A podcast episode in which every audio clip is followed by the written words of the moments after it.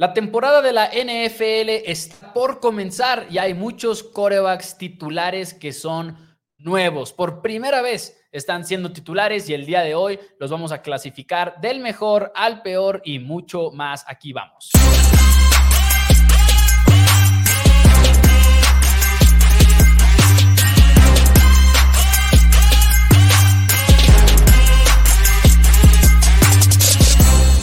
Hola a todos, bienvenidos a 4 Downs NFL en español. Mi nombre es Mauricio Rodríguez, acompañado por mi hermano y coanfitrión Daniel Rodríguez, como ya casi a diario, por lo pronto, lunes, miércoles y viernes de esta semana. Pero ya lo dijimos, vamos a hablar el día de hoy de los mejores quarterbacks nuevos en la NFL que por primera vez van a ser titulares, pero también de otros temas. Dani, ¿cómo estás? Bienvenido.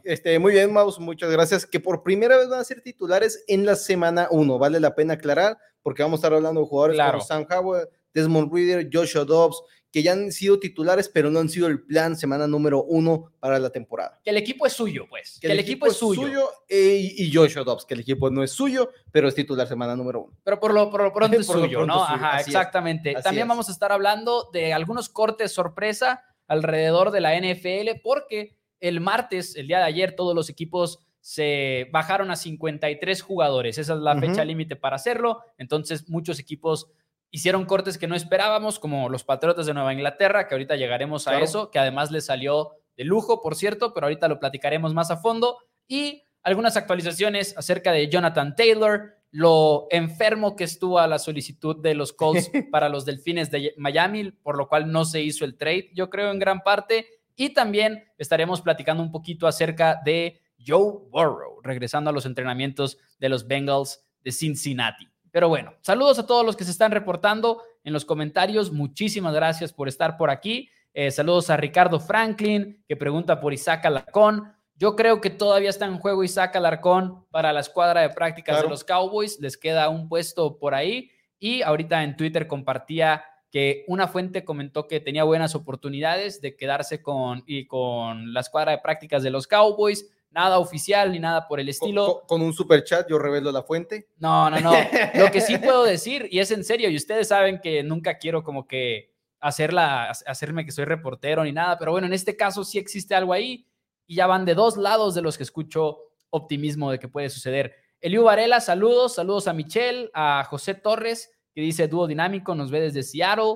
Chava Vargas dice saludos amigos, saludos al buen Chava, y Alex, que dice fue banqueado en algún momento por Zappe, Mac Jones, para luego cortarlo. Solo Belichick lo hace. Ahorita más adelante estaremos platicando al respecto, pero primero los quarterbacks que son titulares por primera vez, como lo dijimos ahorita, que el equipo es suyo, al menos por ahora, ¿no? Entonces, al menos por ahora en la semana número 1. Tenemos desde jugadores novatos, Joshua Dobbs, que está entrando su séptimo año, tenemos a alguien como Jordan Love, obviamente, Sam Howell en su segundo año, hay muchos jugadores.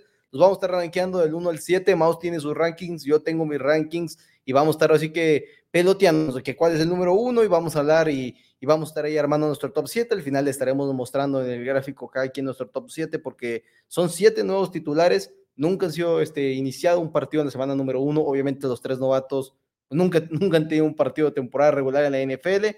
Pero Maus, ¿te gustaría iniciar por el peor? No. Por el mejor. Por el mejor. ¿Te gustaría iniciar por el mejor? Sí. Vámonos a lo bueno. Mi mejor, Mouse.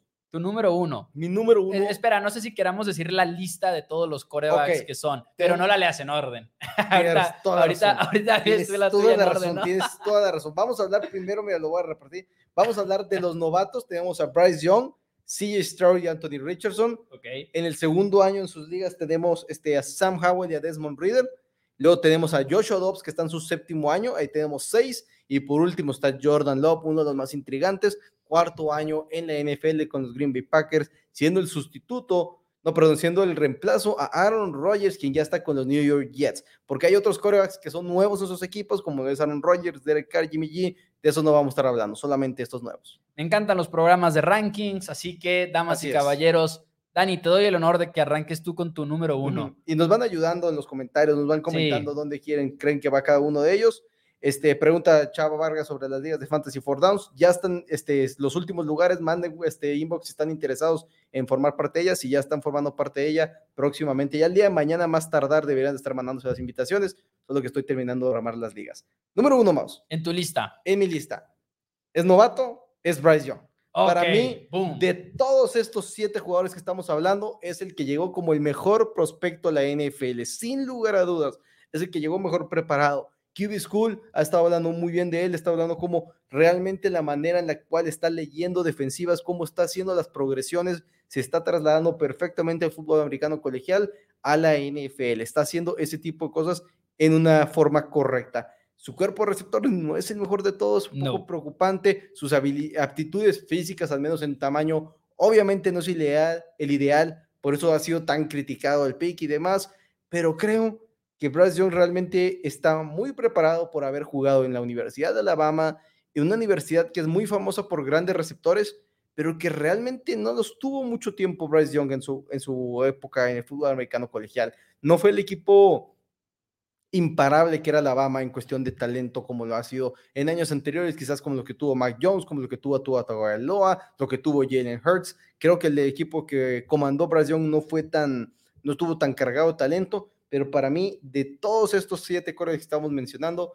es el que mejor viene a la NFL y hay muchas razones por las cuales es eso. Y estoy en la verdad en un punto en el que digo, ok, es un pick bastante justo. Es difícil como que saber dónde clasificar a los novatos porque llega un punto en el cual no es nada más una situación de quién es mejor, es una situación luego de en qué situación están, sobre todo ahorita que estamos platicando específicamente para la temporada 2023. Importante aclarar eso. Y de hecho yo en parte por eso no me fui con un novato como mi número 1 en la lista, me fui como un jugador que ya ha estado en la NFL algunos años y específicamente ha estado en su sistema algunos años. Sí ha habido cambios en la posición de coordinador ofensivo y todo, estoy hablando de Jordan Love en los Green Bay Packers. Él es mi quarterback número 1 para esta temporada entre aquellos que son titulares por primera vez, al menos para una temporada completa, como ya lo decíamos.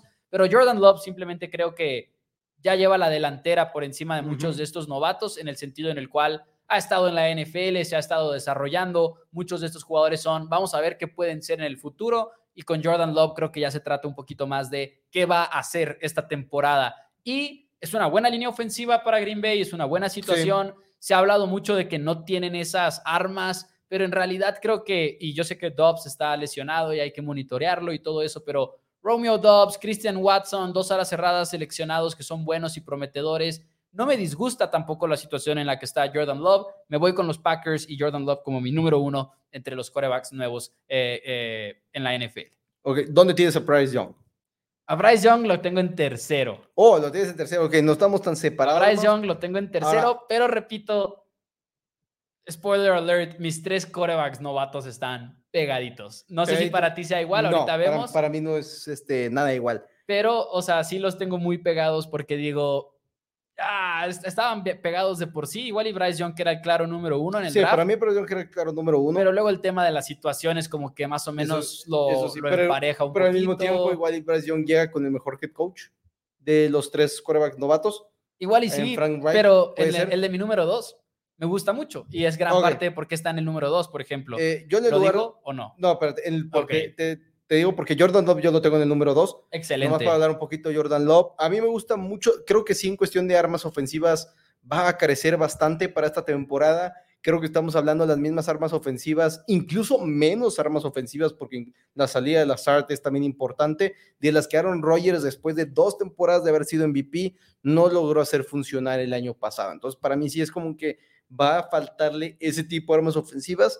Y al mismo tiempo creo que sí tiene mucha experiencia y demás, pero no tiene la experiencia de juego. Creo que lo tengo en el lugar número 2 por el hecho que ya tiene 3 training camps, 4 training camps, 4 pretemporadas, sí ha jugado por lesión de Aaron Rodgers en la NFL, entonces trae mucha más experiencia, pero también creo que a veces olvidamos que Jordan Love no llegó a la NFL como ese mega prospecto, como que muchos creemos, Aaron Rodgers sustituyó a Brett Favre y Aaron Rodgers fue un hitazo y ahora parece que es el mismo plan, otra vez está armando todo igual, no es la situación, entonces sí también lo tengo en lugar número 2 y obviamente Bryce Young también tiene dudas porque lo hemos visto todavía menos tiempo que a Jordan Love, pero sí creo que la manera en la cual llegan a la NFL, para mí es la manera en la cual tengo a Bryce Young por encima de Jordan Love para esta siguiente temporada. aunque sí creo que tanto él como Love están muy pegados. Y ahora hay algo que quería decir, por ejemplo, ahorita que mencionábamos de los cambios de coordinador ofensivo, que sabemos que el año pasado, por ejemplo, Nathaniel Hackett se fue y ahora no regresó tampoco, pero el coach de quarterbacks de los Packers viene del mismo sistema, sigue siendo Matt LaFleur. Entonces, Jordan Love no se está teniendo que ajustar a nuevo lenguaje de jugadas, no se está teniendo que ajustar a un playbook nuevo por completo, lo cual me gusta para su futuro. Y respetuosamente estamos, yo creo, un poquito en diferencia de lo que vemos a su alrededor, lo cual creo que es muy válido porque es un equipo con muchas incógnitas, pero por eso Jordan Love mi número uno. Entonces, tenemos a los mismos en top 2, nomás invertidos. Tú, Bryce Young. No, porque tú tienes a Bryce Young cierto, en tercero. Yo tengo a Bryce Young que en tercero, lo acabo de decir. Ajá. Mi número 2, ya nada más para cerrar ese top 3 de mi parte, y en serio, se los prometo, es muy mínima la diferencia en la que tengo a estos dos. El cuarto sí lo tengo un poquito más diferente por la situación en la que cae, pero tengo a Anthony Richardson como mi número 2 de los Colts de Indianapolis. Más que nada es una situación de confiar un poquito en Shane Steichen, en lo que está llevando a los Colts. Creo que la línea ofensiva de Indianapolis es de las más subestimadas de toda la NFL. Creo que es una buena línea. Bernard Raymond, tackle izquierdo, va a tener un poquito más de ritmo, como al final de la temporada pasada lo tuvo. Brayden Daniels es mejor de lo que se le da crédito. Creo que Quentin Nelson va a regresar y va a seguir siendo Quentin Nelson. Sería muy extraño que simplemente se cayera, especialmente por la posición. No es como que una posición que de repente desapareces. Entonces, en general, creo que cae en una buena situación. Anthony Richardson le va a tomar mucho tiempo, creo yo, desarrollarse, pero de todas maneras, Anthony Richardson está en mi número 2. Y voy a decirlo, porque yo sé que lo llevamos hablando desde abril, pero la razón por la cual, y lo digo de una vez, ya lo dije pues, pero Bryce Young, por lo cual lo tengo en tercero, es también, si me dices apuéstale a uno a que juegue la temporada completa, le voy a apostar a Anthony Richardson, ¿no? 10 de 10 veces, fácil, por el tamaño de Bryce Young y todo eso, entonces... O sea, le tienes miedo a la lesión. No, cuestión de nivel de juego, que vayan a ser banqueados. No, hablando de durabilidad, que ha sido la preocupación número uno desde que llegó Bryce Young. Sí, ojo, porque la preocupación siempre fue durabilidad, no fue lo de... si alcanzo a ver o no arriba de mis linieros ofensivos. O sea, eso sabemos que lo puede hacer. Que lo ha hecho Drew Brees, lo ha hecho Kyler Murray, lo ha hecho Russell Wilson. El no mismo Bryce en Alabama. Ajá, no va a ser el primero, no va a ser el primero. Entonces, eso no me preocupa, lo que más me preocupa es la durabilidad. Entonces, es un pequeño argumento por el cual lo terminé de poner en número 3. Estamos, al igual que con Jordan Love, en desacuerdo en cuestión de lo que lo rodea. Anthony Richardson... Vale. Creo que la línea ofensiva es muy buena. Creo que es el mismo caso incluso que con Jordan Love. Línea ofensiva, Anthony Richardson va a estar bien, Jordan Love va a estar bien, pero fuera de Michael Pittman, no sé qué tanto tienes. Eso es un problema, las armas, sí. Entonces, eso me preocupa para un cornerback que puede empezar a desesperar si sus receptores no están desmarcados y empezar a correr el balón cuando no deba correrlo, quizás forzar balones, y es lo que más me preocupa a mí, el hecho de que va a ser propenso a entregar el balón, va a ser propenso a cometer los errores, lo que se los empieza a quitar es parte de lo que es Anthony Richardson. Anthony Richardson yo lo tengo en el sexto lugar. Ok. Lo tengo en el sexto lugar, lo tengo muy bajo por las armas ofensivas. Duro, que pero se vale. Son 7 el día de hoy, por cierto. Son siete. Sexto de 7. Sí, son nuevos, y como comenta Pedro Saldaña, los Colts, un equipo enteramente joven, todos los 53 jugadores del roster inicial, todos tienen menos de 30 años de edad. Si no me equivoco, tienen 4 receptores en su roster original de 53, que obviamente eso se van a estar ajustando. No se va a quedar así. No, y creo que son 6 alas cerradas o 5, es una exageración, se va a ir acomodando todo, pero en este momento lo que veo de Anthony Richardson, con aparte la situación en la posición de corredor, sin Jonathan Taylor no hay realmente un corredor detrás de él. Que son 4 juegos sin Jonathan Taylor, mínimo. Yo creo que probablemente sí regresa. O sea, no creo que no va a jugar la temporada, pues, o algo por el estilo. No, porque para eso tendría que fallar exámenes físicos y seguramente lo estarían... Así es. Lo van a atacar, que estaremos hablando ahora, de... Ahora, si les da como que curiosidad un poquito, porque a mí me acaba de dar, ahorita que hablábamos de las Panteras y de los Colts y de las situaciones en las que están, tampoco puedes usar la división como un argumento para uno de los dos, porque... pues las dos divisiones están feas. Mínimo en el sur de la americana están los Jaguars de Jacksonville, pero estoy buscando los totales, o sea, cuántos juegos se espera que gane cada equipo, y para Panteras es 7.5 y para los Colts es 6.5. O sea, es un juego de diferencia para cada uno de los dos, así que no me sorprendo si aunque tú y yo podamos limitarnos a hablar de los quarterbacks nada más, si al final del 2023 como que la percepción en general es los dos apestaron este año porque a los equipos les fue mal, ¿no? Sí, a Trevor Lawrence en 2020, el año de Urban Meyer, no, 2021, perdón, el año de Urban Meyer, la gente lo estaba tachando a pesar de que Trevor estaba jugando bien. Simplemente no se notaba porque y todavía hay gente, los resultados no estaban ahí. La otra me salió en TikTok de la gente que apoya que los quarterbacks novatos no inician desde la semana número 1, que los dejes estar sentados y todo eso, criticando el desempeño de Trevor Lawrence en su temporada de novato. Así como que hemos visto las dos. O sea, obviamente no puedes...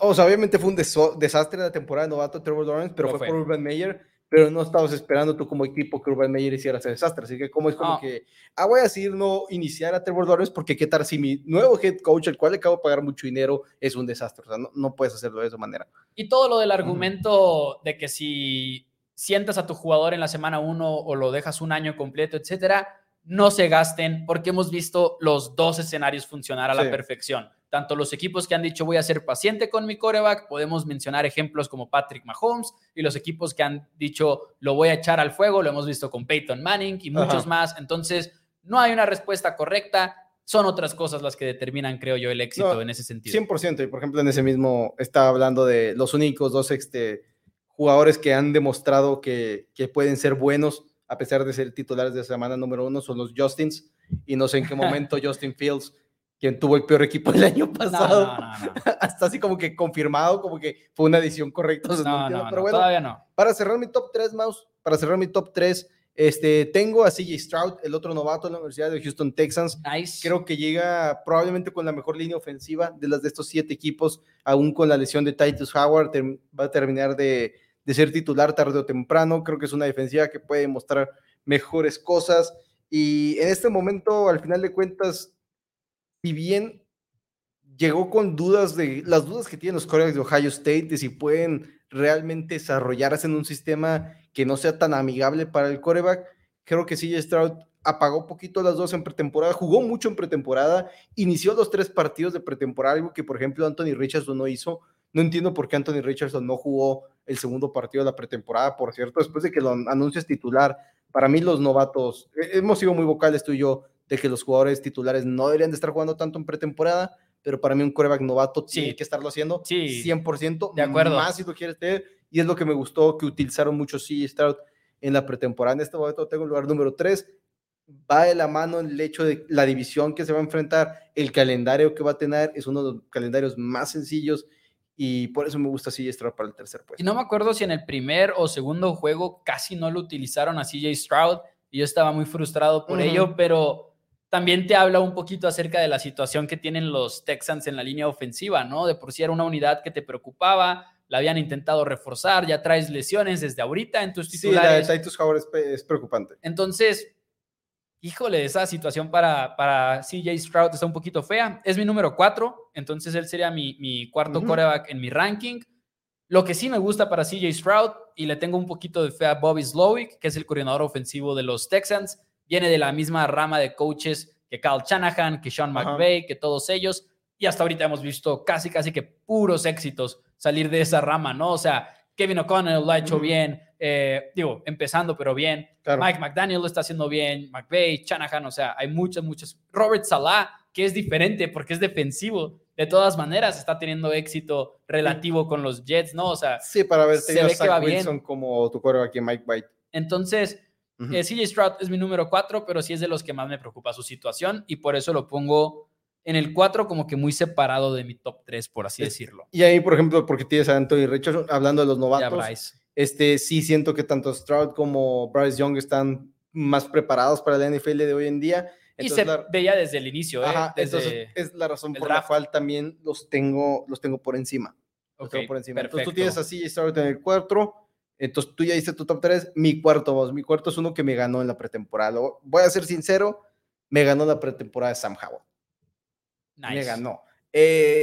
Se nota como el equipo de los Commanders debería de ser mucho más agresivo en el juego aéreo. El año pasado fueron uno de los equipos que más corrió el balón y que más lento sacaba jugadas ofensivas. Era un equipo realmente aburrido de ver, y un equipo que no había manera de que triunfara una ofensiva que no lanza el balón y que tarda tiempo en sacar las jugadas ofensivas. cuando no tenías ni siquiera así como que uno de los mejores ataques terrestres en la NFL y que estás buscando igual y ir minando poco a poco a los equipos contrarios. Pero ahora con Eric Bieniemy, con Sam Howell ahí como su quarterback ahora sí titular, por primera vez en la semana número 1, jugó el año pasado después de las lesiones de Taylor Heinicke y Carson Wentz, fracasos los dos quarterbacks en el equipo de los Commanders el año pasado. Ahora sí siento que con Terry McLaurin, Curtis Samuel, Joshua Dobbs, tienes el segundo año de Robinson en la posición de corredor, tienes un buen ala cerrada, tienes una línea ofensiva respetable, no será la mejor de todas, pero es respetable. Creo que Sam Howell nos va a demostrar, Eric Bieniemy, por qué debe ser considerado para una posición de head coach por primera vez.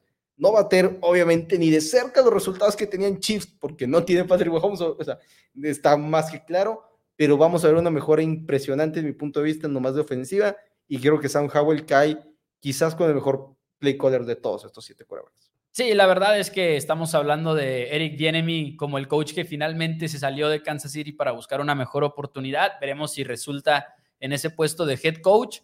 Me gusta mucho el pick de Sam Howell como el número 5, la pensé, lo quería ahí más o menos meter ahí, pero lo hemos visto muy poco, también al otro ahorita llego a eso, pero bueno, lo que puedo decir de Sam Howell es que fans de Cowboys entienden lo bueno que puede llegar a ser, porque en la semana 18 de la temporada pasada cocinó viva a la defensiva de los Dallas Cowboys, y ya no estaba peleando nada Dallas, entonces sabías que ya no estaba mostrando nada exótico quizás en las coberturas y demás, pero ese juego lo estaban intentando ganar los Cowboys. Sí, tampoco. Porque no arriesgas a tus titulares, no arriesgas, y Cowboys salió con titulares, no los arriesgas si no es porque estás intentando ganar el partido. Exacto. Estás intentando ganar como que confianza y todo eso, pero Sam Howell en ese partido, a mi punto, es que se vio maestro, la verdad, extendiendo jugadas, poniendo grandes pases, bombazos, pases cortos, sin cometer muchos errores. Sam Howell puede ser bueno, la verdad, para los Commanders. Es una mala situación, entre comillas, como que la franquicia en general, pero va a la alza con Eric Bieniemy, nueva directiva, todo eso. Como que la dudo un poquito en general también por la división en la que juegan. Son los 2 juegos contra Águilas, 2 juegos contra Cowboys. Gigantes que ha mejorado también en defensiva. Es un calendario difícil el que tiene Commanders, pero estoy más que bien con ponerlo en quinto, como tú. Yo lo puse en sexto por poco. Y quinto, ¿lo digo de una vez? Sí, adelante. Desmond Ridder de los Falcons de Atlanta. Casi no sabemos nada de Ridder, la verdad. Era un jugador que salió de la Universidad de Cincinnati el año pasado y quedaba claro que necesitaba tiempo porque no estaba del todo desarrollado. Sin embargo, algo que sí hacía Ridder en Cincinnati era leer el campo completito. En colegial luego se critica mucho que son como que las lecturas de nada más de la derecha para allá y ya sé a dónde voy a lanzar desde un inicio, pero en Cincinnati era una ofensiva estilo profesional, leer de 1, 2, 3, o sea, ir de izquierda a derecha cada vez. Entonces, creo que Ridder podría llegar a estar un poquito mejor preparado de lo que algunos esperan.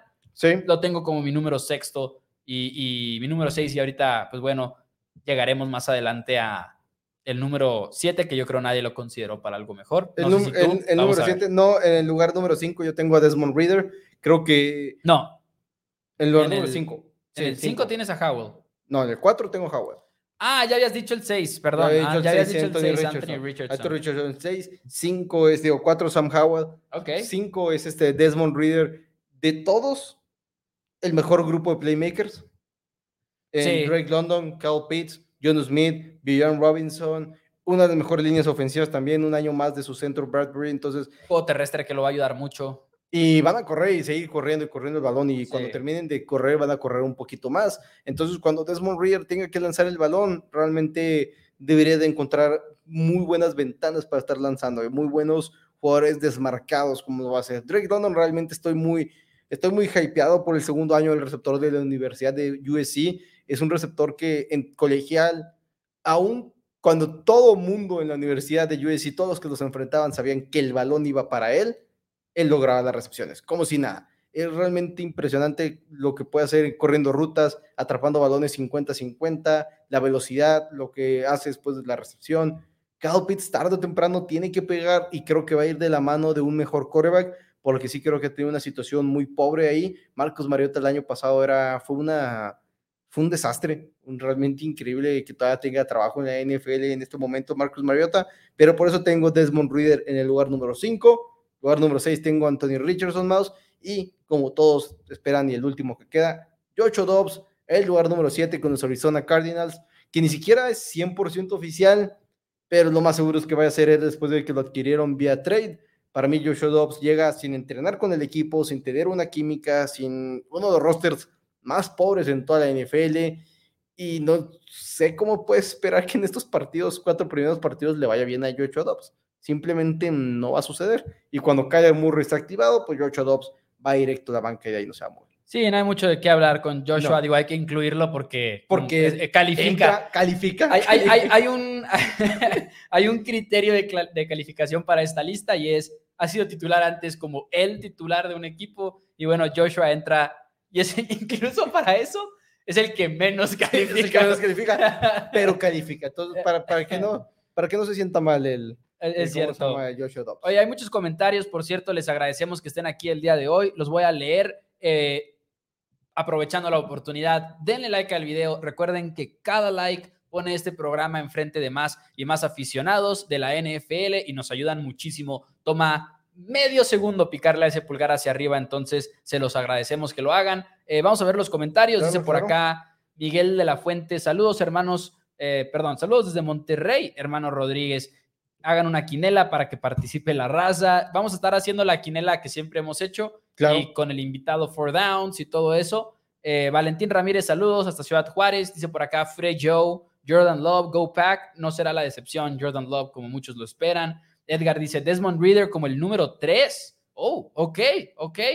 Dice Colts, ya lo habíamos leído este. Michelle dice igualmente Richardson. No tendrá el apoyo del juego terrestre con Jonathan Taylor, que es ahorita algo de lo que platicábamos, es cierto. Chava dice que los Colts son un desastre, al nivel que los Cardinals tienen miedo de ellos para llevarse un pick número 1.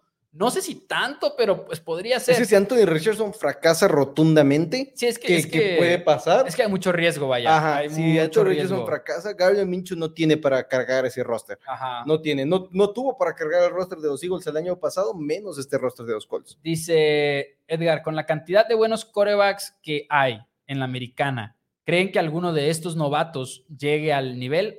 Creo que lo único que tiene el potencial es Richardson. Sí, como que en su mejor versión en el futuro. Sí. El techo que tiene Richardson, y creo que por eso es la decisión correcta en la americana. Y creo que es donde, incluso a pesar de que podía haber tenido sí estar por encima de Richardson, creo que si estás en la americana tienes que ir por el home run. El doblete no te sirve. Ahora, ¿quién es el segundo en esta lista? ¿Qué podría llegar ahí? Porque podría ser Jordan. Y te voy a decir por qué. Tú lo dijiste más temprano. Bueno, pero Jordan no está en americano. Bueno, es cierto. No, pero decía específicamente de la... y dice novatos. Y Jordan Love no es novato. Jordan Love no es novato, es cierto. Bueno, pero hablando de esta lista, Love podría ser como que este jugador tardío en su carrera. Sí. Pero cuando salió del draft, ahorita tú lo dijiste, y muy bien. Tenía potencial. Era como que... no era un prospecto apuesta, o sea, estaban apostando en él, sí. En una de esas sale bien y quién sabe, no que llegue a ser Mahomes, Burrow, etcétera, pero podría llegar a ser muy bueno Jordan Love si sale bien. Pero los novatos, el que más, especialmente los dos novatos que tenemos en la, 3 novatos con Will Levis en la conferencia americana, aunque Will Levis no va a ser el titular en Titans, el que más apostaría para ponerse al tú por tú con las grandes cabezas es Anthony Richardson, sí. Porque no veo a CJ Stroud teniendo ese techo. CJ Stroud podría tener... Y ahora sí que como fanático de Patriotas es mi mismo problema con Mac Jones, que digo, ok, igual y puede ser muy bueno, pero va a ser igual de bueno que todos estos otros hombres, no lo veo posible, y creo que Anthony Richardson sí es como que si le das, si lo armas bien y es un hit el pick, Anthony Richardson puede tener ese nivel que tiene Josh Allen, tiene el brazo, tiene las piernas, tiene el cuerpo, tiene todo eso. Pero bueno, damas y caballeros, estos son los rankings, de hecho tenemos el resumen nada más para... terminar de comentarlo, el de Dani, aquí está, el top 7 de Dani, por si lo quieres ahí recapitular poquito. Tengo el número 1 Bryce Young, como dije, que ya como el mejor prospecto de todos a este draft, al menos el más seguro. Jordan Love en el número 12, que tiene un poquito más de experiencia, especialmente con su sistema. CJ Stroud en el lugar número 3, Sam Howell, me ganó la pretemporada, incluso Sam Howell me podría ir ganando poquito más cada semana tras semana. Desmond Ridder, nada más por el apoyo que va a tener de sus playmakers. Richardson, porque Joshua Dobbs pues simplemente no hay nada que esperar de Joshua Dobbs. Y la diferencia más grande, creo yo, entre tu lista y la mía es que yo me voy con Jordan Love en el número 1. Creo, la verdad, estoy un poquito hypeado, incluso podríamos decir, con el quarterback de los Packers. En Anthony Richardson confío bastante más como mi número 2. Bryce Young, CJ Stroud y finalmente Ridder, Howell y Joshua Dobbs cierran la lista. Todos estos, bueno, Joshua no. Desmond Ridder y Howell bien los pude haber intercambiado, la verdad, del lugar. Está difícil, está bastante difícil, pero bueno, ahí están los rankings de los quarterbacks. Y bueno, damas y caballeros, en unos momentos estaremos platicando también acerca de los cortes sorpresa, pero no sin antes recordarles que se pueden hacer miembros del canal si así lo desean. En el canal de YouTube, ustedes, aparte de suscribirse, pueden ser miembros y apoyar al canal de esa manera. Tendrían un emblema en todos los comentarios que lancen por 4Downs, y además hay una liga para miembros de Fantasy de 4Downs que no sé si ya esté llena. Nos quedan todos los lugares, de hecho, ahorita todas nos quedarían 2 lugares disponibles para la liga de miembros, que nos está preguntando Eliu Varela también de eso, por lo mismo que estamos terminando de llenar las ligas de Fantasy Football, las cuales también tenemos de paga de $300 la entrada, y todo el dinero se reparte entre los primeros 2 lugares, es decir, nosotros no nos quedamos con ni un peso. Están ahí para que nos manden inbox, ya sea por Instagram o Facebook. Y aparte de todo eso, Eliu Varela nos pregunta que si quieren un invitado, él se ofrece para las quinielas. Ustedes, los que nos han acompañado a lo largo de los últimos años, Maus, la quiniela 4Downs, damos nuestros picks y aparte tenemos un invitado semana a semana. Los miembros del canal de YouTube tienen prioridad para ser el invitado de la semana. Es decir, en este momento, si no me equivoco, tenemos 12 miembros. Ahorita no todos han querido formar parte de la Liga de Fantasy Football. Así que los que quieran unirse todavía tienen espacio, pero si esos, ahora sí que son los que van a estar teniendo la prioridad para ser los invitados. Parte de las ventajas que tienen aquí en 4Downs, aparte que vamos a tener, si llegamos a los 25 miembros, vamos a tener un sticker disponible para ustedes, mío, vestido de Dallas Cowboys. Es cierto, entonces ya lo saben, háganse miembros. El día martes se dieron los cortes en la NFL, todos los equipos bajaron de 90 jugadores a 53, y luego hay algunos cuantos movimientos adicionales que hacen ya después de los rosters iniciales, pero nada más recordándoles un poquito lo que hablamos el lunes. Es el corte de muchos jugadores cuando tienen poca experiencia en la NFL y que son relativamente jóvenes novatos, pasan por waivers, donde todos los equipos pueden pedirlos, es decir, casi que como un draft, pero versión agencia libre, dicen, yo quiero a fulano de tal, y si fui el peor equipo de la liga, soy el que tiene prioridad sobre él. Total, tienen que primero pasar por ese sistema donde muchos, la mayoría, no son solicitados, de hecho. Entonces ya se convierten en agentes libres después. Y después empiezan ya las firmas de escuadra de prácticas. Pero hubo algunos cortes sorprendentes que no esperábamos ver el martes. Y yo creo que fácilmente el más grande de ellos fue el de Bailey Zappe, quarterback de los Patriotas de Nueva Inglaterra, que de repente dijimos lo que ahorita nos decían en los comentarios. A ver, hace un año, o sea, menos de un año, Zappe reemplaza ahí temporalmente a Mac Jones, se convierte en la sensación de toda la NFL. Después de un rato desaparece de la faz de la tierra, vuelve a jugar, se ve pésimo, así muy mal. Y ahora lo cortan el día de cortes de roster y termina en la escuadra de prácticas de los Patriotas. Ya después, hay que decirlo para que no generemos confusión, hicieron lo mismo con Malik Cunningham, el novato. Entonces, quiere esperarse un poquito temporalmente más. Cortaron a sus 2 quarterbacks banca y luego los mandaron a la escuadra de prácticas. Que de hecho eran 3, Max Orley fue cortado desde antes, él sí no volvió. Yo solamente estoy contento más porque yo nunca caí en la narrativa que los fanáticos quisieron hacer de que Bailey Zappe es mejor que Mac Jones, que Bailey Zappe podría banquear a Mac Jones y todo eso. Nunca pasó, la verdad es que nunca estuvo cerca, cuando incluso el partido en el cual Mac Jones inicia y termina siendo mandado a la banca, es porque el tobillo no estaba bien, un tobillo que realmente Mac Jones volvió mucho antes de cualquier, así que de las formas más optimistas que tenían el regreso de Mac Jones de esa lesión de tobillo, que fue un esguince, Mac Jones volvió antes de lo esperado, y lamentablemente no estuvo bien ese juego y por eso fue banqueado, pero para mí Bailey Zappe nunca simple y sencillamente estuvo al nivel de Mac Jones, y tan es así que no solamente los New England Patriots lo cortaron y ya lo tienen de regreso en la escuadra de prácticas, sino que al ser cortado ese quarterback, 31 equipos pudieron haber dicho, yo lo quiero para mi roster de 53, ninguno lo quiso. Dice Michelle León, levanten la mano quienes eran discípulos de Zappe, dice Chava, ¿qué le pasó a la Zapineta? Nada, no es cierto, yo nunca fui de la Zapineta. No, pero porque estás levantando, levantando la mano. Ahora Roberto dice, los de la Zapineta se quedaron acá. Sí. Ahora, para ser justos. Y la verdad es que estoy contento. Para ser justos, fue un buen juego. O sea, el primero que tuvo fue así como que, ok, wow. Y también, ¿para qué lo hace? ¿No? O sea, ¿para qué? Estuvo raro como lo manejó Patriotas. Pero al mismo tiempo es parte de como digo, venía una lesión muy grave. Y de que sí se reportó descontento de reporteros de mucha credibilidad. Ah, sí. Se reportó. Entonces, tampoco es como que fuera puro humo. Había algo, humo. Había algo.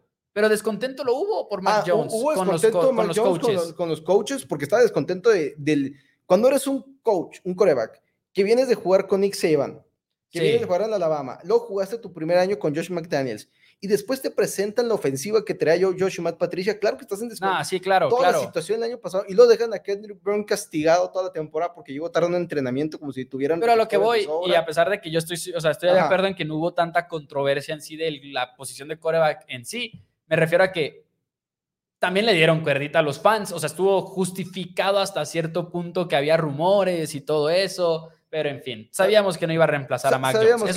Eso sí. Sabíamos que no iba a reemplazar. Fue uno de los cortes más sorprendentes. De todos modos, los New England Patriots... ¿Qué pasó? No, termina. No. Los New England Patriots se quedan momentáneamente sin quarterback banca. Hay que recordar que el roster de 53 jugadores ahorita es muy flexible. Va a haber jugadores que son colocados en la reserva de lesionados, porque si los colocas antes de la fecha de corte, están fuera todo el año. En cambio, si los colocas ahorita, pueden volver después de ciertas semanas.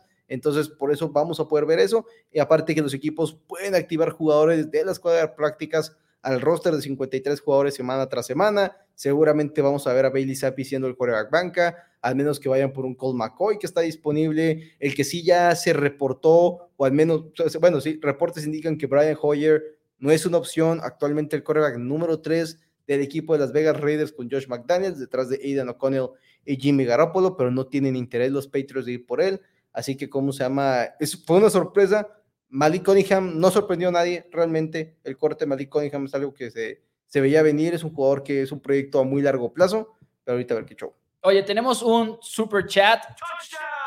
Porque Diego Díaz se convierte en miembro del canal. Muchísimas gracias al buen Diego. Y además pregunta que cómo se une a la Liga de Fantasy. Manda un mensaje ahí al Facebook en 4Downs o al Instagram, me parece. Sí, 4Downs MX en Instagram. Así es, 4Downs MX en Instagram. Y ahí... te atiende el equipo, acá, ¿no? El equipo de 100 interns que tenemos contestando. No se crean, es broma. Así es. Pero están ocupados todos al mismo tiempo a esta hora. Más cortes alrededor de la NFL, porque hubo varios así difíciles también. Christian Kirk, linebacker del equipo de los Texans, 17 partidos el año pasado, titular, un veterano bastante grande, y aparte no hay como que el novato que llega a sustituirlo, no hay como que un jugador que le ganó el puesto. Es uno de esos movimientos que no entiendo, no he visto ningún reporte que fue petición del jugador de quizás terminar a un equipo con un poquito más de posibilidades de ganar, ya han entrado en su carrera, porque firma con las cuadras prácticas de los Buffalo Bills, quienes perdieron a Tremaine Edmonds en la agencia libre para el equipo de Chicago Bears.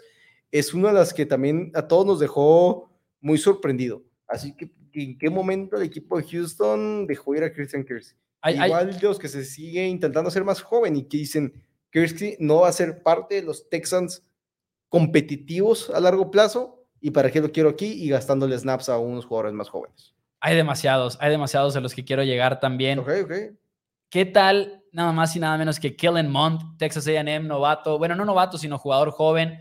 Dorian Thompson-Robinson, ella llega a Cleveland, y Dorian Thompson-Robinson, novato de la Universidad de UCLA, simplemente tuvo una pretemporada espectacular. Desde el juego del Salón de la Fama se puso en el mapa, jugando con un estilo muy similar al que tenía en colegial, ¿no? Que además de tomar esos pases agresivos, correr y todo, le da el balón al corredor y sale como fullback a bloquear, así en la NFL, sin ningún cuidado por sí mismo, nada más ir al golpe, ir a bloquear. Es exactamente lo que hacía cuando estaba en UCLA, y creo que eso fue bastante especial. Pero voy a dar otro también, que es más, no puedo decir que es sorprendente, porque no lo es. Simplemente es un poquito triste. En Kill Harry, receptor ex primera ronda que ya estuvo con los Pats, con los Bears, ahora fue con los Vikings. Pensábamos que con los Vikings podría terminar de pegarse, pero no. Y no fue el único. Fuera, otra vez. No fue el único ex Patriot que no funcionó en los Vikings y que fue cortado, porque el cornerback Joen Williams, que fue una sorpresa desde el momento en el que lo draftearon tan alto, ni con Brian Flores, en un equipo que tiene pocos cornerbacks. Brian Flores, actualmente coordinador defensivo de Minnesota, era coordinador defensivo de los Patriots cuando fue drafteado, ahí tampoco se quedó. Ahora, ahorita estábamos hablando de los posibles sustitutos para el quarterback banca de Nueva Inglaterra, Colt McCoy, el hecho de que tenías dinero garantizado en su contrato, que ok, entiendo, era una gerencia pasada, era de unos coaches pasados. De todos modos, creo que el timing se me hace muy extraño. ¿Por qué ir a estas alturas por un quarterback como Joshua Dobbs, que no es como que... O sea, si hubieran sido los Cardinals yendo por Trey Lance, ok, estás intentando apostarle a alguien, así, Dobbs ya sabemos dónde está, y ya sabemos lo que va a hacer. Sí. O sea, no entiendo por qué no estás ahorrándote dinero, estás perdiendo dinero en tope salarial por el hecho del dinero que te ha garantizado con McCoy. McCoy ha estado con el equipo, tiene química con la línea ofensiva, tiene química con los receptores. Siento nomás como que es vaya dando más pasos para enfrente en el tanking, de que decir, ok, igual y Kyler Murray nos saca algunos partidos, vamos a garantizar perder todos los que no esté Kyler Murray como titular, igual y Colt McCoy nos saca uno despistadamente, y es uno de los movimientos que sí creo que agarró a todos más desprevenidos de todos. Ahora, hablando de trades que te agarraron desprevenido. Que este no fue en sí trade, me estaba hablando más bien del corte con McCoy. Perdón, cortes. Ajá. Este, el que voy a decir tampoco fue trade, ajá, perdón. Ajá. Nada más bien hubo un trade justo antes del corte. Cade York, pateador de los Browns de Cleveland, lo seleccionaron en la 4ª ronda el año pasado. El año pasado usaron un pick de 4ª ronda en un pateador. Y si usas un activo de ese calibre en un pateador, esperas que se quede en el equipo, ¿no? Porque... Sí. Rara vez se selecciona un pateador tan arriba en el draft, ¿no? Ahora los 49ers lo hicieron ¿en qué? ¿En la tercera? ¿Fue en la tercera o en la cuarta que se llevaron? Creo que fue en la cuarta cuando hicieron el pick, pero bueno, los Browns lo hicieron en la 4ª el año pasado y Cade York ya no es parte del equipo de Cleveland. Hicieron un trade a la hora de la hora por Dustin Hopkins, que estaba con los Chargers, lo cortan y bueno, York aterriza con los Titanes de Tennessee en la escuadra de prácticas, así que no se quedó sin trabajo por mucho tiempo. Pero está tan mal el mercado de pateadores en la NFL hoy en día que ni siquiera llevarte uno en el draft tan arriba te funciona. Y los Patriots se llevaron a Charles Ryland en la 4ª ronda también y le ganó la pelea a Nick Folk. Estará mal el mercado de los pateadores, Maos, pero ganan más que los corredores en promedio. Yep. Así que por lo menos los pateadores dicen, no somos un corredor y pues aparte de todo vamos a estarnos sanos. Bradley Roby, Maos, cornerback del equipo de los New Orleans Saints. Lo adquirieron en un trade ya hace 2 años. No estaba jugando en la pretemporada, como no estaba jugando ningún titular de la defensiva de los New Orleans Saints. Entonces, básicamente, eso te está cantando gritos que el mejor cornerback de slot que tenía la defensiva de Dennis Allen, ahora el head coach de Nueva Orleans, era Bradley Roby. ¿Y no decidiste cortarlo? O sea, ni siquiera le dieron la oportunidad de retener su puesto en la pretemporada. O sea, no, ¿por qué? De esas que dices... Pobre jugador, él estaba muy a gusto de que jajaja, yo soy titular, yo no juego, mira, están 2 otros jugadores novatos jugando, y los Bradley Royce que no estás jugando porque vas para afuera. ¿Sí? ¿Y de dónde? Y ese duele definitivamente, creo yo, por la circunstancia. Hay otro de los Santos de Nueva Orleans, también en la secundaria, que no necesariamente sorprendió, pero que también termina de ponerle el fin a esa carrera, casi, Jonathan Abram, safety del equipo de... anteriormente con los Raiders, llega a los Santos, él es una ex selección de 1ª ronda que lo drafteó Dennis Allen, o sea, bueno, era parte de ese staff, Dennis Allen, el actual coach de los Saints de Nueva Orleans, se suponía que iba a revivir su carrera ahora con los Santos y también cortado, lamentablemente. Una fecha muy cruel, hay varios comentarios, dice por acá Roberto Díaz, McCoy a los Pats, lo siento en los... Saludos a Roberto. Ya no supiste cómo decirlo. Ya no supe si sí decirlo o no, pero bueno. Ajá. McCoy, que podría terminar en los Pats, dice Roberto Díaz. Alex Sánchez dice, me dolió Land en Dallas. Y esto le pasa a muchos equipos en la NFL, pero Isaiah Land, novato que Cowboys no selecciona en el draft y novato que la rompió en training camp, lo hizo muy bien en la pretemporada. Se arriesgan los Cowboys, lo cortan y terminan en los Colts porque los Colts lo piden en waivers. Pero mi primer tweet del día hoy fue, por favor, que Isaiah Land sobreviva a los waivers. Y no lo hizo. Y los Patriots se rompe la racha de 19 temporadas, hablando de jugadores que no fueron drafteados, 19 temporadas consecutivas en las cuales un undrafted la armaba para el roster de 53 jugadores. Este año no. Murió la racha. Cowboys está en una situación en la cual murió la racha. Ahora, también son de ese estilo que llegan los undrafted. No quise decir nombres de jugadores de los Cowboys que me sorprendieron, porque dije, si acaso hay uno que realmente es muy sorpresa, lo va a decir Maus, pero tenía curiosidad de Farnia, que el centro, o Javier Cox, si entran para ti como cortes sorpresa, o si más bien son cortes de decepcionantes en el sentido en el cual simplemente los tenías que cortar y a nadie sorprendió que los cortaran, simplemente no sirvieron de nada y fueron malas elecciones. El de Farniok está más... Porque cortaron 3 centros, ¿no? Sí, se quedaron sin centros, literal, y luego firmaron a otro de Gigantes, pero a la escuadra de prácticas, no sé si lo van a elevar o qué, pero el de Farniok que está menos sorprendente, ninguno de los dos está así como que, oh, nadie lo veía venir, sabíamos que estaban en la pelea, sí. Y yo los incluí en mi proyección del draft. ¿Por qué? Porque Cowboys no tenía otra opción para centro banca, entonces yo dije, lo tienes que cargar, pero no, Cowboys dijo, ni así lo cargo. Y luego Jabril Cox es todavía más increíble porque Cowboys cargó 3 linebackers en el equipo. Si no cuentas a Micah como un linebacker, porque no lo es, o sea, no. Cowboys lo pone como linebacker y Dan Quinn le dice pass rushing linebacker, o sea, como cazacabezas, pues, pero no es un linebacker que va a jugar como Leighton Van Der Esch, o sea, no va a estar en el centro de la defensiva ni nada. Y cada vez menos esta temporada, ¿no? Exacto. Cowboys cargó a 3 linebackers. O sea, que tu equipo no te vea ni siquiera para quedarte en ese cuarto cuando no hay un cuarto, Está difícil. Entonces, duele para Jabril Cox, pero sí creo que es un poquito más como lo segundo que dijiste de... Eran jugadores que iban a la baja, claramente, y no, nunca la... No fue sorpresa. Nada más decepcionante. Hubo 3 sorprendentes cuando tomamos en cuenta como esperábamos el inicio de la temporada, de la pretemporada más que nada, pero hablando de eso, comenta Chavarras que por qué no han criticado tanto a Kyle Shanahan y los Lynch por el desastre de Trey Lance. Hay nomás discrepo en el sentido en el cual creo que sí han sido muy criticados. Sí, muchísimo. Creo que han sido muy criticados. Y la única es de que lo estamos criticando y siempre decimos, pero por lo menos, decimos, no los han corrido nomás por los éxitos que ha tenido Kyle Shanahan. Pero sí creo que se va aumentando la crítica y va a estar ahí más. Y ahorita tienen que rogar porque Brock Purdy no sea una maravilla de un solo año. Sí. Porque si es una maravilla de un solo año y Sam Darnold sigue siendo la decepción de todas y te hiciste Trey Lance, Kyle Shanahan va a seguir en los 49ers. Sí, pero se te empiezan a acabar las sí. Te tienes que mantener vigente. Ahora sí que tus ahorritos que tienes ahí con los dueños se te van a empezar por acabar. Ah, sí, estoy de acuerdo. Va a terminar siendo un trade a mitad de temporada por Jimmy Garoppolo. No, ¿te imaginas? Dice, dato curioso, dice Alex Sánchez, pasaron para que Dallas se quedara con un fullback en el roster de 53.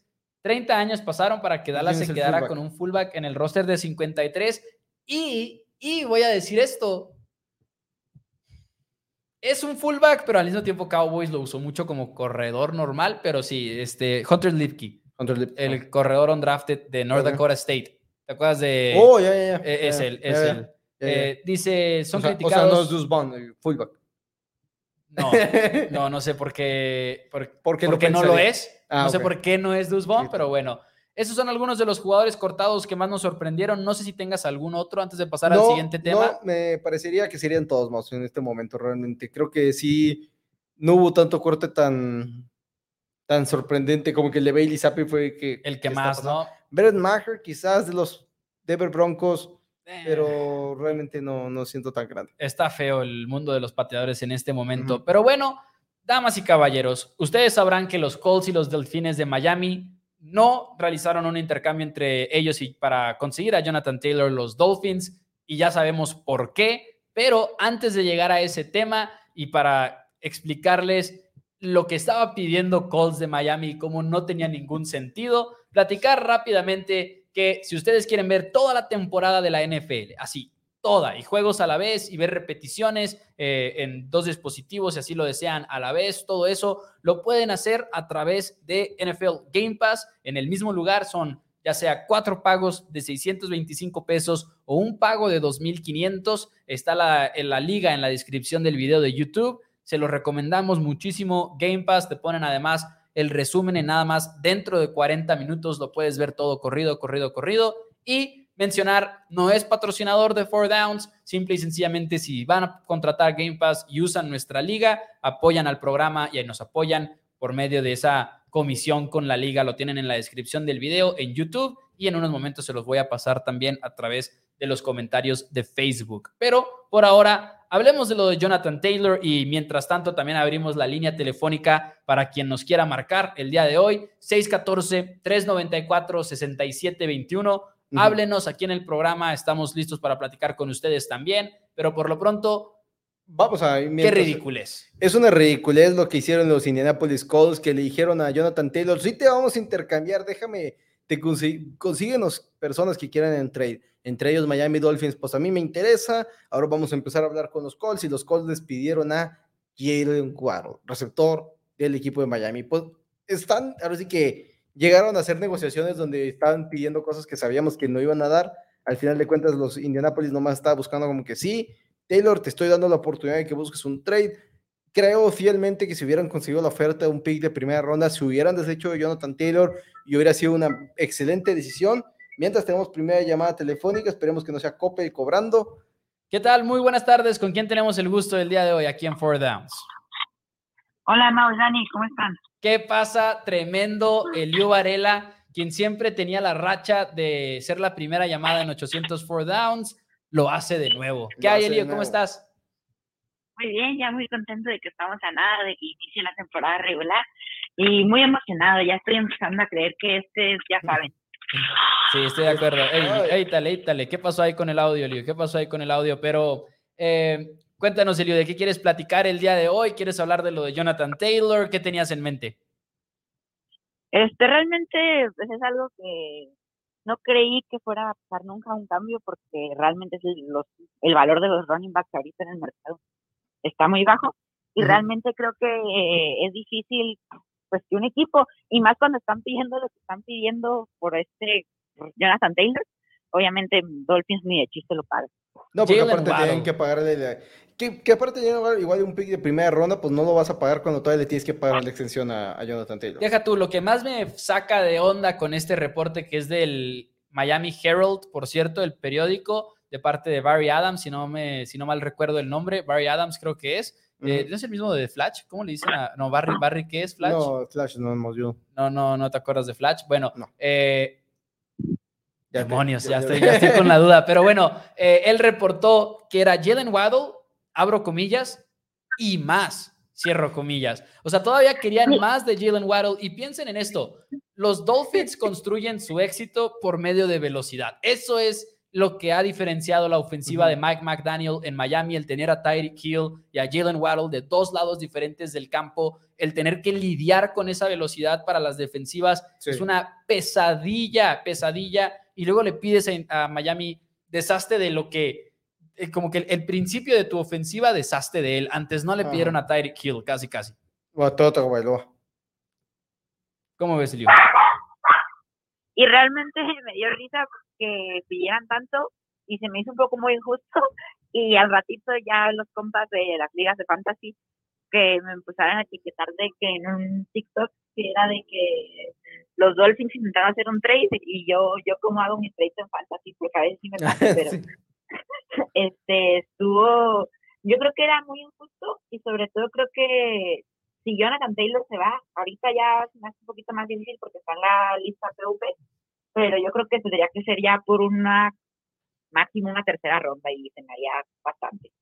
Que ahí es donde ya se pregunta uno si se tardó mucho Colts en tradearlo también, ¿no?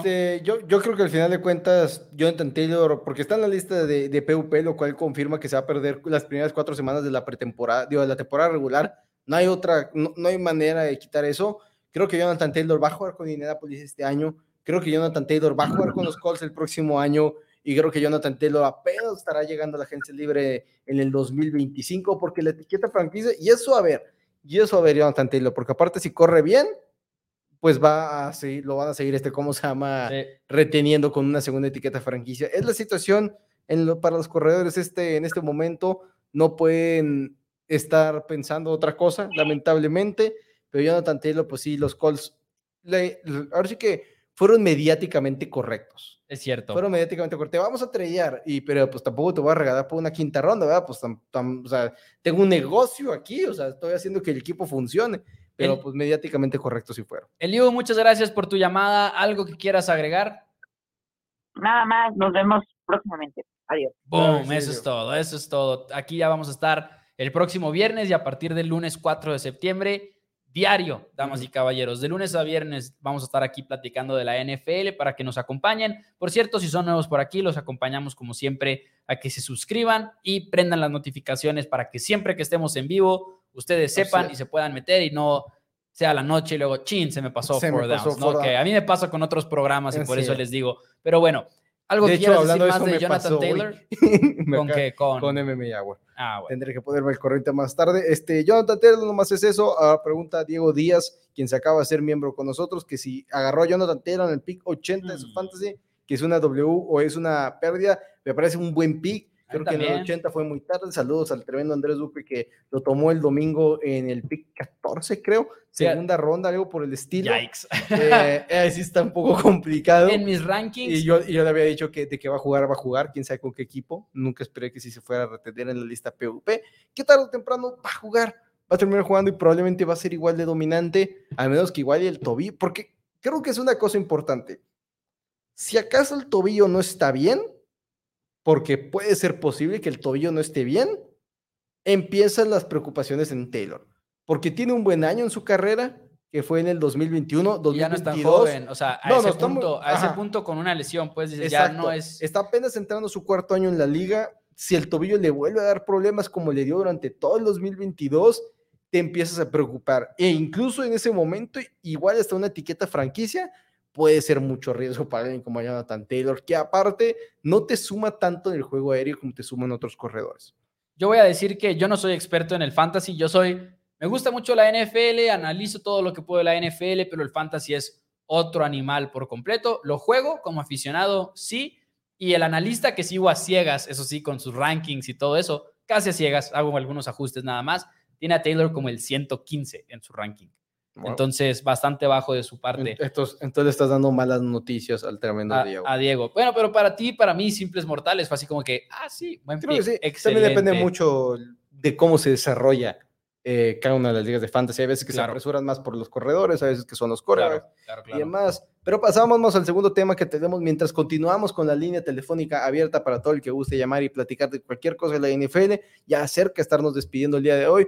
Joe Burrow, los fanáticos de los Bengals descansan, respiran en este día de hoy, este miércoles 30 de agosto, porque vuelve a los entrenamientos después de esa lesión que nos asustó a todos los aficionados de la NFL, al menos a todos los aficionados que nos damos a respetar, porque si estás esperando que alguien como Joe Burrow se lesione, entonces no te gusta la NFL, porque la NFL es mejor con él en el campo. Está entrenando con pads, con equipo, es totalmente equipado. Obviamente, pues quarterbacks no nos golpean en los entrenamientos, y está en línea para estar de titular desde la semana número 1. Por cierto, no sé si viste el contenido que hicieron los Cincinnati Bengals de que anunciando que Joe Burrow logró el corte de 53 jugadores. Y hasta más varias fotos de ellos. Les avisamos que Joe Burrow sí logró el corte de roster de 53 jugadores. No debería pasar a mayores y deberían los Bengals estar intentando ir por su tercer título divisional de manera consecutiva en esta temporada 2023. Ahora, siendo que va a jugar en esa primera semana Joe Burrow, tengo algo muy importante que decir. Perfecto. Se van a enfrentar a los Cleveland Browns en esa primera semana, lo cual significa que Joe Burrow estará buscando su segunda victoria en contra de los Browns, y simplemente me vuela la cabeza todavía que lleve tan pocas, ¿no? Sí. Que tiene que ver la lesión, tiene que ver malos juegos, etcétera, pero... Wow, como Joe Burrow apenas va por su segunda victoria contra Cleveland. Porque que tiene mínimo, tiene 4 juegos. Sí, tiene, fíjate, el del año pasado que perdieron en horario estelar, ¿no te acuerdas? El que perdieron en horario estelar contra Jacoby Brissett. Perdieron los Browns contra los Bengals contra Jacoby Brissett, ¿no? En Monday Night. Jacoby Brissett, porque creo que estaríamos más indignados si hubieran perdido contra el Deshaun Watson del 2022. Sí, que fue peor que Jacoby Brissett. Sí, es increíble de repente. Que fue el juego en el cual te volvió loco a Mari Cooper en ese partido, todavía lo recuerdo. Saludos al tremendo José Tapia Pérez, muchas gracias por acompañarnos aquí el día de hoy en Four Downs. O sea, fueron, fíjate, 2020, que es el año en el cual draftean a Joe Burrow. Fueron 1, 2, 3, 4, 5 derrotas consecutivas en contra de los Browns de Cleveland para Cincinnati. Para 2020, Cincinnati. 2020 fueron... Se me hace que el segundo juego sí lo alcanzó, el primer juego sí lo alcanzó a jugar Burrow, porque es en septiembre, 17 de septiembre, y no se lesionó en septiembre. Sí se lesionó temprano, pero no tan temprano. Creo que en octubre. Y luego ya el segundo, de hecho, es el 25 de octubre, que también lo pierden.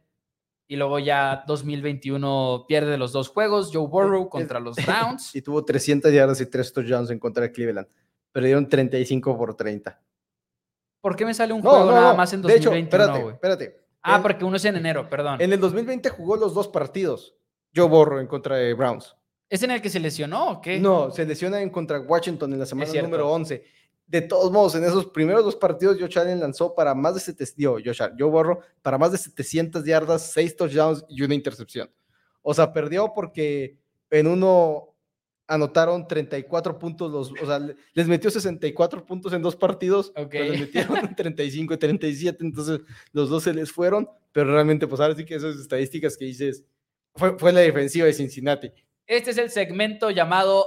Ah, bueno, no sabía, pero ahora ya sé. Del día de hoy para Four Downs. Saludos al buen José Tapia Pérez, que dice, saludos, hermano Rodríguez. Dice Alex Sánchez, ¿qué sentirá Will Greer de pasar de un quarterback como Dak a un extraordinario quarterback como Burrow? Interesante ir 3-1 contra Chiefs y 1-3 contra Browns. Yo creo que Will Greer como que igual y... Está contento de tener, es lo que te iba a decir. O sea, no creo que le... pese mucho cambiar de un quarterback a otro, ni para bien ni para mal. Lo que sí sabemos es que se amaban él y Dak Prescott, entonces sí, tampoco es que le ha de estar tan contento en ese sentido.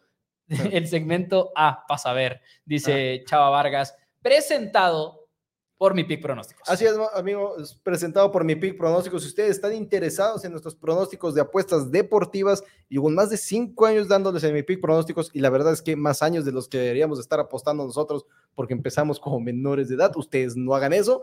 Si quieren adquirir todos nuestros picks de toda la temporada de la NFL, todos estamos en la preventa, se acaba obviamente iniciando la próxima semana el kickoff de la NFL, todos los picks de la temporada regular y la postemporada, más de 8 jugadas premium por semana durante toda esta temporada regular, 18 semanas y aparte los playoffs por solamente $2,000. Manden WhatsApp al 614-394-6721 y están interesados, aunque sea formar parte de la lista de picks gratuitos, también manden mensaje, porque estamos no solamente nosotros, también está nuestro hermano, está Pancho Rodríguez de Volumen Deportivo, está Daniel Araiza de Zona Tenis y de Antena Deportiva. Manden mensaje ahí para que estén ustedes recibiendo free picks de todos los deportes, todos los días, sin compromiso, pero están interesados también en lo que es nuestro paquete de picks premium, ahí lo tienen. Damas y caballeros, con eso nos despedimos el día de hoy. Denle like al video, compartan, algo que quieras agregar. Nada más, nos vemos el miércoles a las 5 p.m. hora Ciudad de México. Nuestros twitters personales están aquí abajo para que sigan todas nuestras redes sociales. El miércoles ya nos estamos viendo. No, dije el viernes. Ah, te entendí miércoles. ¿En serio dijiste viernes?